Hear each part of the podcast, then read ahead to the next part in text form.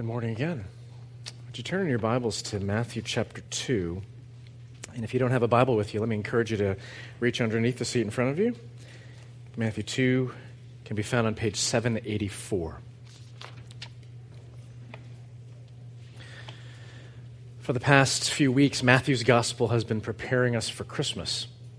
We looked first at the roots of the Messiah, his genealogy that tells us who he came from.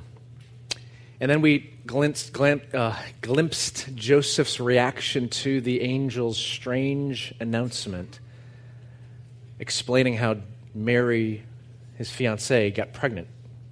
Last week during Lessons and Carols, we used that same passage at the end of Matthew chapter 1 to notice the two names given to the Messiah. First, Jesus, which means the Lord saves, and then Emmanuel, which means God with us. The first one will tell us what he will do, the second one tells us who he will be. We just heard uh, from Juan through the Gospel of Luke the account of Christ's birth, which is very helpful because Matthew spends all of half a verse mentioning that Jesus was born. He's more interested in emphasizing all the other details. But Luke provides a little bit of the context. And then Matthew, where we'll pick up this morning, hits the fast forward button after Jesus was born and gives us a scene that happens months and months later. Listen carefully. These are God's words. Matthew chapter 2. After Jesus was born in Bethlehem in Judea during the time of King Herod, Magi from the east came to Jerusalem and asked, Where is the one who has been born king of the Jews? We saw his star when it rose and have come to worship him. When King Herod heard this, he was disturbed, and all Jerusalem with him. When he had called together all the people's chief priests and teachers of the law, he asked them where the Messiah was to be born. In Bethlehem, in Judea, they replied, for this is what the prophet has written. But you, Bethlehem, in the land of Judah, are by no means least among the rulers of Judah. For out of you will come a ruler who will shepherd my people Israel. Then Herod called the Magi secretly and found out from them the exact time the star had appeared. He sent them to Bethlehem and said, Go and search carefully for the child. As soon as you find him, report to me so that I too may go and worship him. After they had heard the king, they went on their way, and the star they had seen when it rose went ahead of them until it stopped over the place where the child was. When they saw the star, they were overjoyed. On coming to the house, they saw the child with his mother Mary, and they bowed down and worshipped him. Then they opened their treasures and presented him with gifts of gold, frankincense, and myrrh. And having been warned in a dream not to go back to Herod, they returned to their own country by another route. This is God's word. Let's pray. Lord, the beauty of the season is rooted in the beauty of your word. History made, history defined history bookmarked the sending of your Son. Give us a fresh glimpse of what may be a familiar passage. We pray that Jesus would be exalted. In his name, amen. Uh, first thing we'll look at this morning is the wise guys, these magi. You know, when you t- think of a typical children's Christmas pageant, you have your requisite kids wearing lamb pajamas and the floppy ears, looking all cute on the stage. And uh, those are convenient because they give the teachers a, a number of roles to dish out, right? Uh, for the kids who just have to stand there and smile and look pretty. But not a single Bible verse tells us that there were any animals present. We just don't know that. It's, it's possible, uh, especially because there was no room for them in the inn and they might have been given the stable out back, but we just don't know. We don't know that uh, all the little animals that you set up around your Christmas tree, or some of you on your front lawns, were there casually munching on hay when the Savior of the world was born. We just don't know that. And then there's also the Magi, dressed like kings, with flashy threads and funny looking hats, carrying gaudy presents. Who were these people really? Too much of what we think we know from these scenes come from songs and plays and nativity scenes that we set up, but all too often they tend to mislead, at least slightly. The only thing we Uh, the only reason people think that there were we three kings of Orient are is because they were three presents gold, frankincense, and myrrh. But all the, Matthew, uh, the gospel writer Matthew tells us is that there was more than one wise guy. That's all we know. And it's not likely that they were kings. The Greek term magoi referred to wise men, priests, sorcerers, astrologers. These were people who looked to the stars, people who performed divination, they interpreted dreams, they studied sacred writings, some of them even performed magic. Not exactly the type that you would think would get invitations to God's great reveal of the climax of his salvation plan at the manger in Bethlehem. That actually points out yet another misunderstanding of these magi. They were not present at Christ's birth you should be holding them in the box and then bringing them out at least um, around Epiphany. Uh, was it six days later? Um, but Joseph and Mary probably stayed for quite a while in Bethlehem after Jesus was born. And if the star appeared around the time of Jesus' birth, and if these wise men were looking to the skies for signs and left immediately, it would have at least taken them weeks to arrive in Bethlehem. Verse 11 gives us more clues that they visited the family in a house, not in a stable, not in the actual site where Jesus was born. Where do these wise men come from? Matthew simply tells us in verse 1 from the east. The best candidates were Persia, Syria, or Babylonia. And the last one's especially interesting um, because that's where Israel spent years in captivity under the Babylonian Empire, where these scholars who studied sacred writings would have been exposed to the Hebrew Scriptures. Why would they have left home to travel west to come to Judea? The Old Testament book of Numbers gives us a great lead. Uh, there was a, an enemy of Israel named Balak of Moab, and he summons this sort of shaman, this, um, this wise man. In fact, um, the, the person he summons is Balaam, a pagan figure that Balak wants to bring to come and curse Israel. He's got some powers, Balak believes. In fact, later on, uh, in the early centuries after Christ, the Jewish historian Philo refers to Balaam as a magus, the singular of magi. So if Balaam is one of the magi, this is what the Lord enables him to prophesy ahead of time. Numbers 24, starting in verse 15. The Lord, uh, the prophecy of Balaam, son of Beor, the prophecy of one whose eyes see clearly, the prophecy of one who hears the words of God, who has knowledge from the Most High, who sees a vision from the Almighty, who falls prostrate and whose eyes are opened. I see him, but not now. I behold him, but not near. A star will come out of Jacob, a scepter will rise out of Israel, a ruler will come out of Jacob. Ancient rabbis and the Dead Sea Scrolls, eh, among others, saw this prophecy as messianic.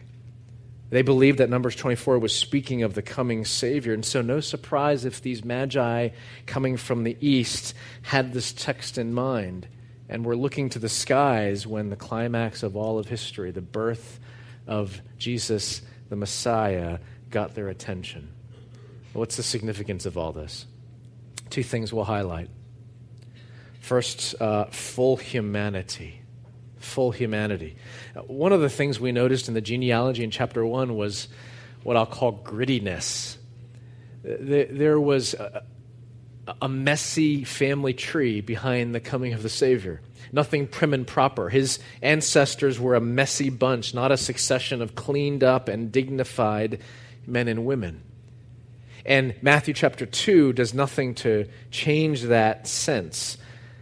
So let me briefly summarize the early life of this King of Kings, the Messiah. This Jesus was born in relative poverty, in a stable, to young travelers who had no place to call home even for one night. The Messiah was born under a tyrant's rule, with a government filled with incredible drama and intrigue. The beginning of chapter 2 shows us the political maneuvering and deception. Herod is sitting in this palace comfortably in power, and these wise men show up, and their question is basically, O king, can you tell us where the real king is? What an insult. What a threat.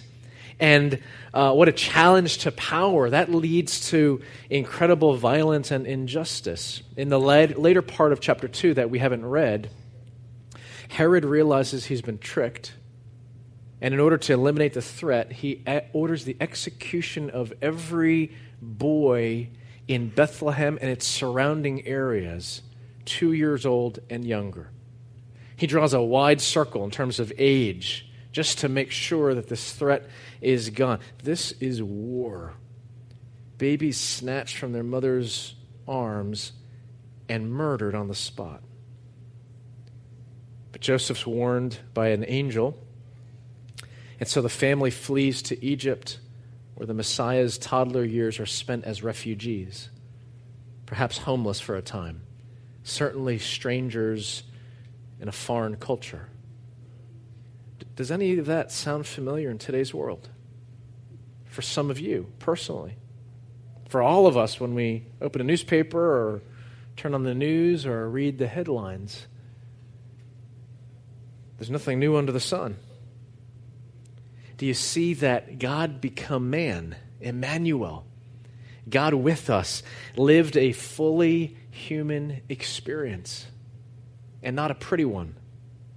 He didn't hold back from entering into the messiness and brokenness and ugliness of our world and of our lives. The, the great German church reformer Martin Luther wrote this about Matthew chapter 2. If we Christians would join the wise men, we must close our eyes to all that glitters before the world and look rather on the despised and foolish things.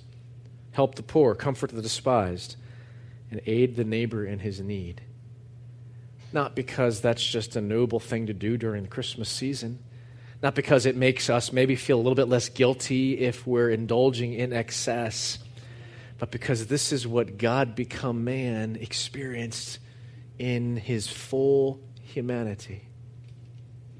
Behind this whole account, there's spiritual hunger.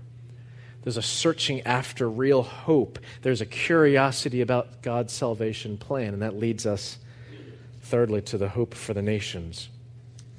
One way to summarize Matthew chapter 2 is with a question Who's the real king? Herod's violence flows out of insecurity. He's desperate to do whatever he can to protect his power. But the real king cannot be stopped in his rise to power, and the real king does not simply rule over a little piece of the eastern end of the Mediterranean within the entire Roman Empire. He is the Lord of the nations. Matthew's gospel, in its entirety, is written to demonstrate especially to the Jewish people. That's why he has so many Old Testament references. He goes back to Old Testament prophecy to show that this Jesus is the Messiah. He has fulfilled all of these predictions. He is the true son of David, he is the ultimate king. And yet, as Matthew's gospel will demonstrate over and over, this Messiah is largely rejected by his own people. Not so shocking then that at the beginning of Matthew's gospel, the first worshippers of this King of Kings, Luke tells us were actually the shepherds. But then Matthew's gospel tells us were a handful of pagan astrologers from a distant land. Amazing that the, the early audience of the Messiah were Gentiles of Gentiles. You couldn't have picked a, a, a farther example of people from the heart of the Old Testament promises. Listen to another Old Testament prophecy from Isaiah chapter 60, the first few verses. Arise, shine, for your light has come, and the glory of the Lord rises upon you. See, darkness covers the earth, and thick darkness is over the peoples. But the Lord rises upon you, and his glory appears over you. Nations will come into your light, and kings to the brightness of your dawn. Lift up your eyes and look about you. All assemble and come to you. Your sons come from afar. Your daughters are carried on the hip. Then you will look and be radiant. Your heart will throb and swell with joy. The wealth on the seas will be brought to you. To you, the riches of the nations will come. Herds of camels will cover your land, young camels of Midian and Ephah. And all from Sheba will come, bearing gold and incense and proclaiming the praise of the Lord. It's a picture of human history coming to its climax the nations will come and they will bring treasure to recognize your kingship. This is Jesus, born in humility to a nobody teenage girl, in scandal and obscurity. He is the Lord of the nations. It doesn't matter what your background is, whether you're proud of it and want to brag, or whether you're ashamed of it and want to hide. It doesn't matter what your last name is, who your ancestors are, whether you're literate or not, whether you are even quite a moral person or not. Jesus has come to save sinners, to rescue the hopeless, to make beautiful what the world would call ugly, and what you might even look in the mirror and find not so pretty. Jesus is here to make all things new. Who's the real king? The passage makes it clear it's not Herod. But there's a more important lesson at the heart of Christmas that we all need to learn or remind ourselves of. Neither is the real king you or me.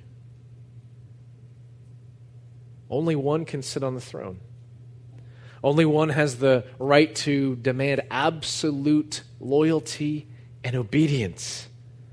So, as you feast, as you exchange gifts, as you enjoy some time off from work or school, will you acknowledge and, and trust the unique and total and eternal kingship of this Messiah? Will you submit your life to him?